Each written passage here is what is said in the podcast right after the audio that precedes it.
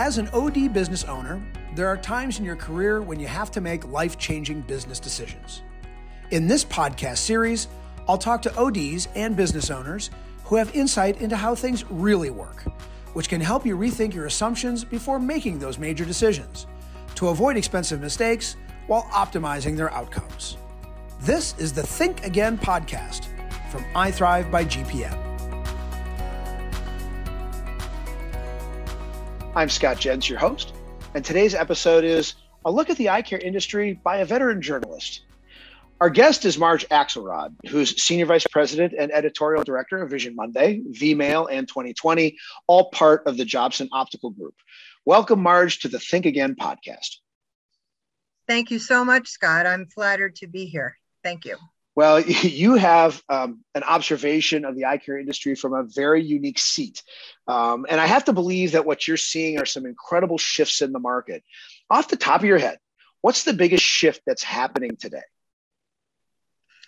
I think the biggest shift is um, could be perceived as a threat, but I think it's the biggest opportunity, which is there's been for the past two years a real mind shift among patients and consumers, and the recognition that patient centric care is going to be critical to the future because as the big healthcare systems make changes as a result of the pandemic, and as um, individuals and as companies make changes in healthcare coverage as a result of the pandemic, um, people's lives have been upended in many ways. Even though, in some sense, we're back to normal, uh, we are not in the same normal that existed in 2019.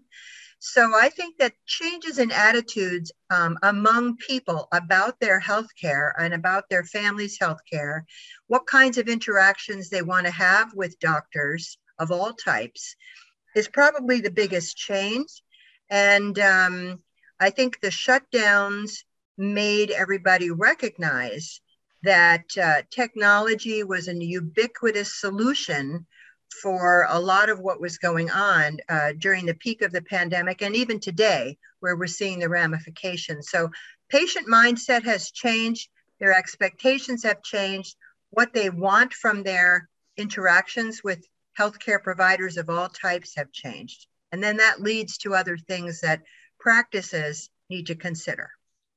Well, I, I want to think about that for a second. Okay. I have been talking to folks about how most of us in eye care believe our patients are committed to us. We call them our patients. Yes. Are you saying even from large healthcare systems, as you see it from your seat, they are starting to contemplate what it means to meet the patient where the patient is?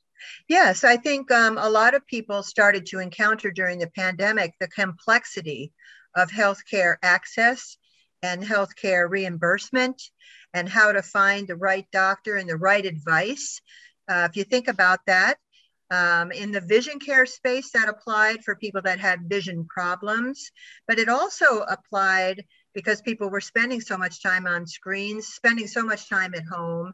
And um, the entire relationship idea of accessing a provider, asking a question, finding out about a solution, recognizing that you don't see as well as you did before, all of them are in the context of a new world that we're in.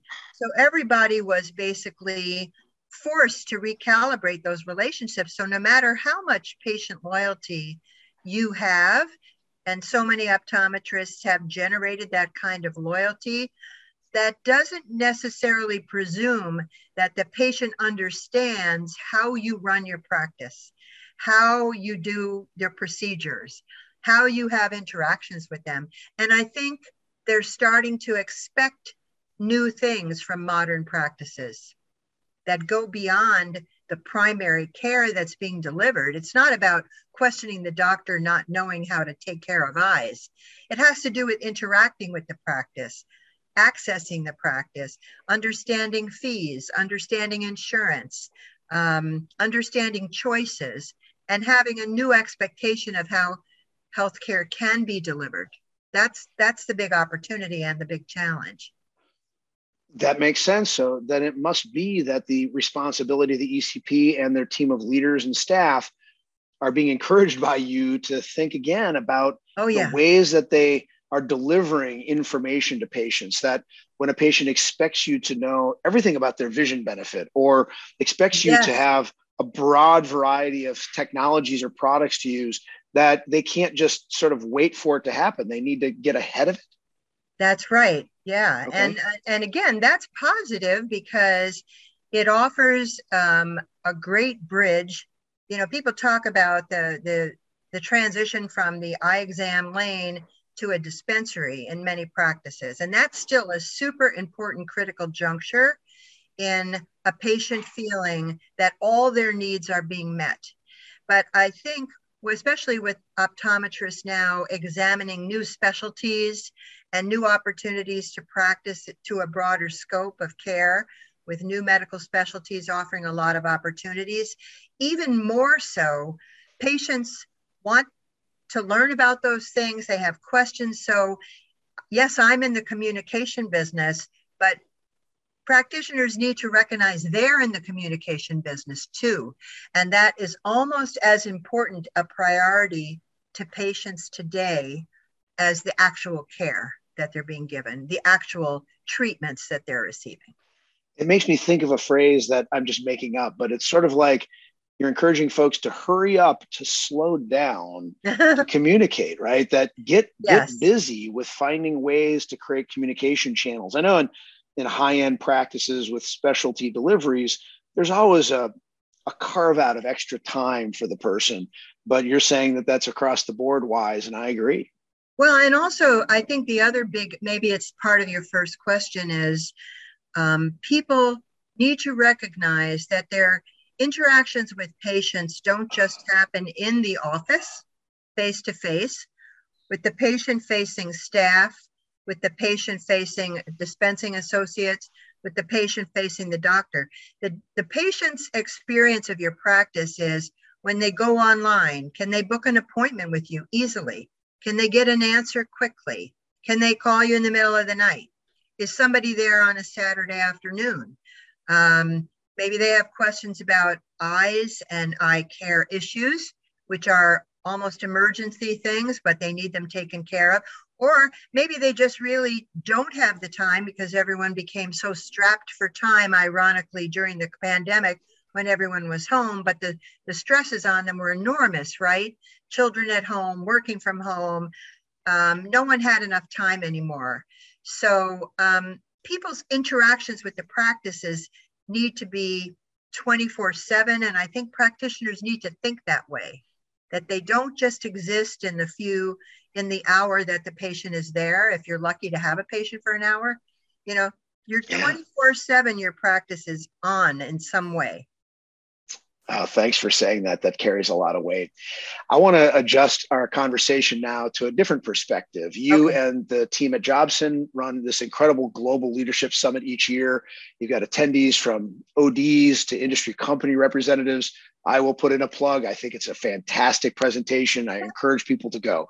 But I want to know what your you and your team here is sort of the next big issue from industry representatives in the next couple of years. How are they mm. um, commenting about what is important to them that might be uh, important to our audience?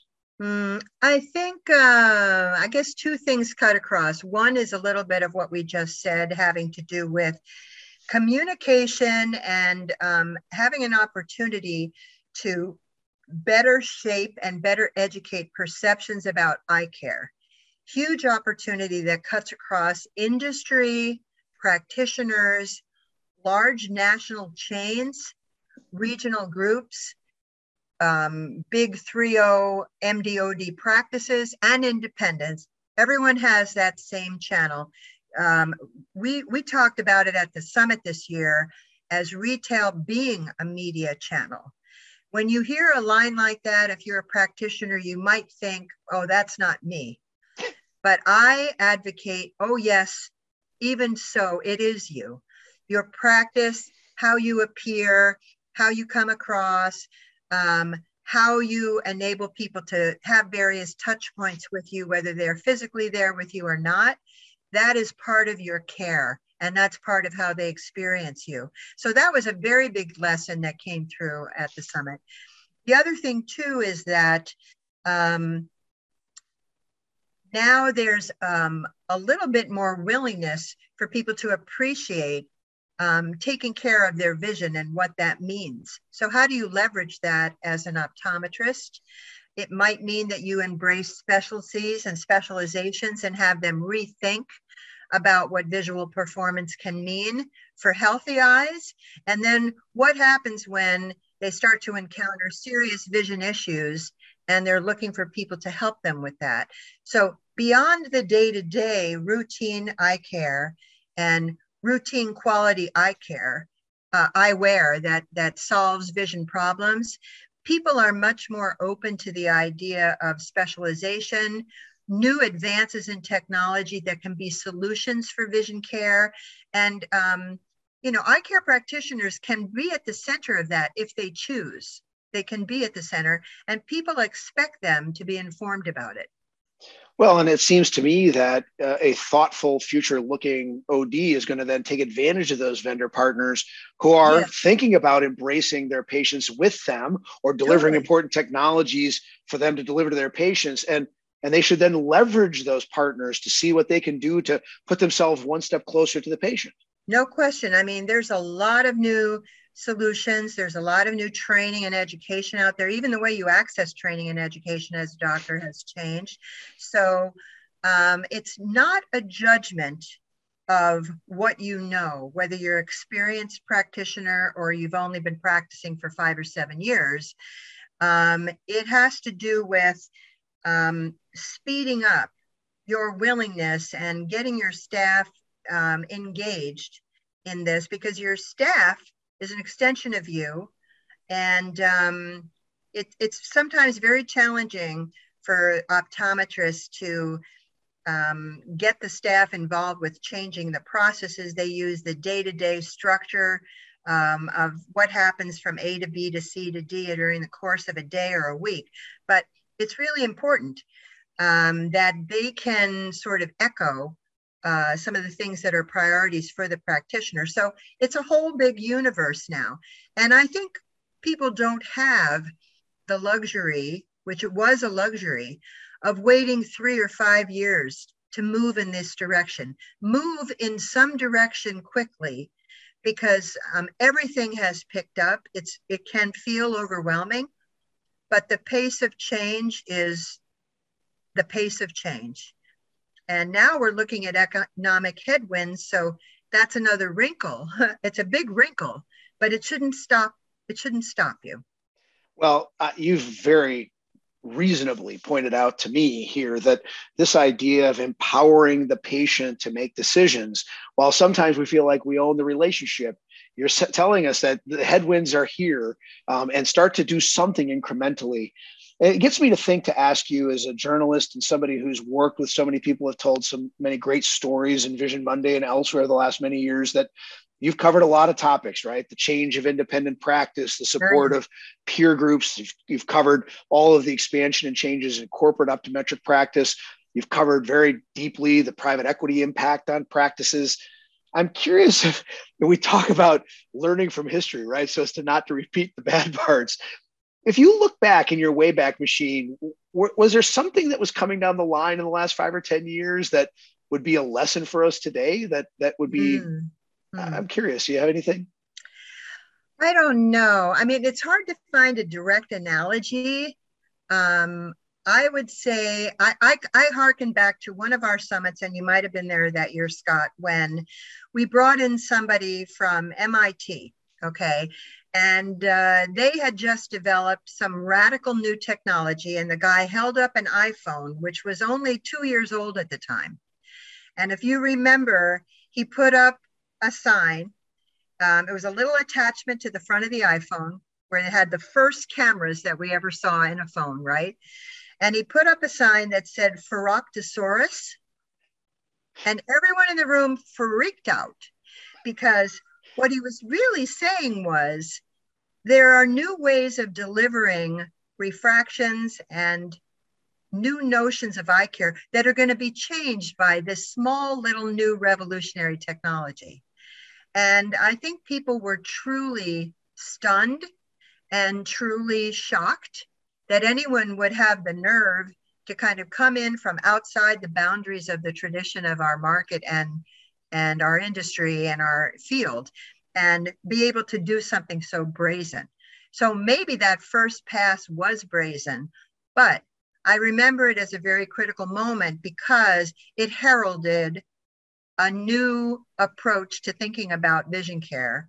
And I think that's what we've been seeing in spades ever since. And so we're at an interesting juncture now where people accept a lot of new technologies. It's implementing them and getting them going and trying them out that can be intimidating. But you really have to start somewhere and you can start. And if it doesn't work, you can adjust and you can pivot and try again or try another approach. But you've got to start doing it. Honestly, otherwise, you're going to be left standing a little bit more alone. it's it's interesting to me that as you reflect on that speaker i think quickly of two others and i'll see what your reaction are. One was the interview that you helped coordinate with your friends um, at another publication. You brought neil blumenthal in to talk about the startup of warby parker and the door oh, yeah. another was bringing in an automotive executive talking about the future of data and artificial intelligence in, in self-driving cars. Yeah, right. Uh-huh. And that's why I love that summit so much because it brings different perspectives. You and your team work very hard at that. And in both cases, I think that we were sort of being asked as a crowd to think about what that may mean. And when I think about, for example, AI driven eye care as it's yeah. coming down the pipe, we've got to actually think to ourselves maybe a patient sometimes will actually self select care that isn't ours that's right. And that happened with Warby, and it's going to happen again another day. And that mm-hmm. t- to me feels like some of those lessons. Would you agree? I would agree. And I think what you've tapped into there is, you know, uh, vision care for a long periods of time has been its own community. And there's fractions and factions within the community. Excuse me. but um, the vision community is a series of small communities within it, but it is quite insulated because it doesn't always tell a collective story to the world about itself because it's fighting out the terminology. This guy calls it this thing, this woman calls it something else, this company. So, so there's always a lot of fractions and factions. But I think in today's world, it's really important that vision care understand it's part of a greater whole it's it is part of healthcare. It needs to fight the fight of advocating for itself in the healthcare arena and not be ashamed of having a retail component to it. Not be ashamed of having that vision care solution be a part of what they're about to people because both elements of that make vision so relevant in people's lives and um, I, I think that that's a big opportunity I I can't say it better. I, I think that where we're at is accepting as eye care professionals that there are people that care as much about the public's visual welfare um, that come from completely outside the industry yes. yeah, as yeah. those of us who are in it. And some are going to bring some solutions to fix the yeah. public's problems. And someday there's going to be one that's going to make us go, well, what do you mean for Optosaurus, right? what you, uh, so that's really encouraging. Yeah, and, the, I, and I think uh, it's also an advantage if somebody does come from the outside with something radical. You know, artificial intelligence eight years ago was considered radical. Now everyone understands if you go to some of the biggest um, eye care clinics and hospitals in the world, they're using artificial intelligence to analyze scans of patients' retinas and provide solutions and identify conditions that they were never able to do before. It's not a judgment against the ophthalmologist who preceded them, it's just a capability that's now there. And who better to put the capability into action than people who know the vision care space, right? So I, I just think we're at an interesting juncture. And um, yes, there's been all these changes, consolidation, private equity, and, and people can feel besieged. Um, the world is feeling besieged right now on so many levels, but um, it doesn't mean that uh, the fundamentals of um, good eye care do not apply. They, they, they impact everybody's life, and um, we're at the center of it, you know? Yeah, you care a lot about eye care being delivered well by the people that are in the industry. And I appreciate that. Is there anything that motivates you to that end? Oh, I don't know. I think um, hmm, I, I don't know how to answer that, Scott. I, okay. I, I think I've come to to see the value of that and and the way it in, in inspires people um, to to to change people that they're involved in something that changes somebody's life on a daily basis and that they're always looking for solutions to help people um, yes we are part of a business i have no problem saying we're part of a business you know i came up that way um, and i don't think eye care and business are mutually exclusive ideas i just um, i just think it's something i've gravit- come to gravitate to well, on behalf of all my colleagues, I can't thank you enough for your tireless commitment to advancing the minds of those in the industry. Uh, oh, Marge Axelrad, so nice. Thank, well, thank you. I appreciate this unique perspective. Thanks for joining us today. My pleasure. Thank you so much. That's it for today's Think Again podcast, brought to you by iThrive from GPM.